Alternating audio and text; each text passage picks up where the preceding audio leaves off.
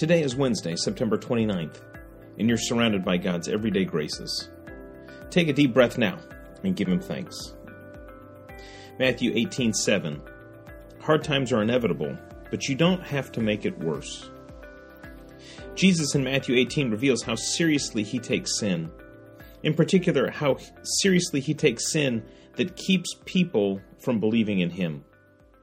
Even more specifically, Jesus says that he is furious with those who sin in such a way that harms children and or prevents them from believing. Eugene Peterson does a good job of laying this out nice and clear in the message translation. Let me read to you from Matthew 18, starting in verse 2, uh, from his translation. I'm telling you once and for all that unless you return to square one and start over like children, you're not even going to get a look at the kingdom let alone get in. Whoever becomes simple and elemental again, like this child, will rank high in God's kingdom. What's more, when you receive the childlike on my account, it's the same as receiving me.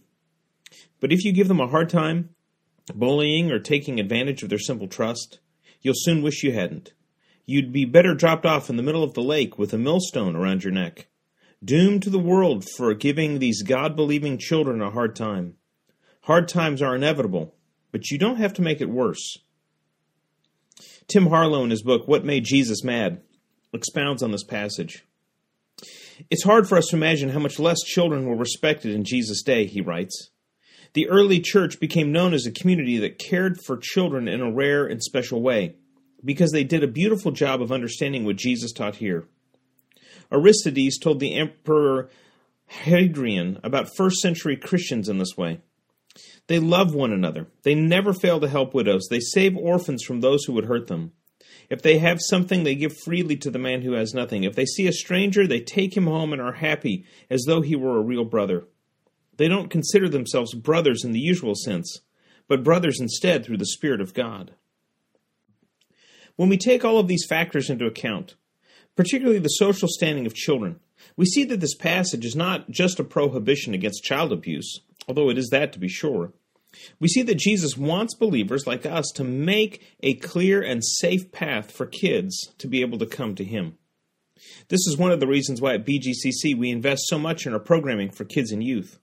We want to give every child what they need to put their faith in Jesus Christ. Now, I celebrate every time we have a baptism, but when a child is baptized, I have a little bit of extra joy. I say that because I know that this child who's being baptized has the ability to live their whole life for Jesus Christ. Now, we live in a time when it's hard for everybody right now. I think especially kids. This pandemic has been tough.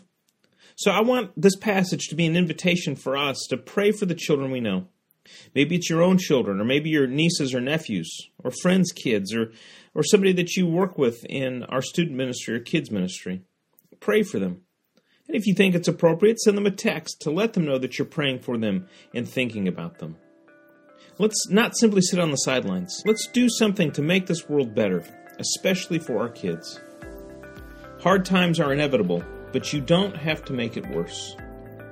Hard times are inevitable, but you don't have to make it worse.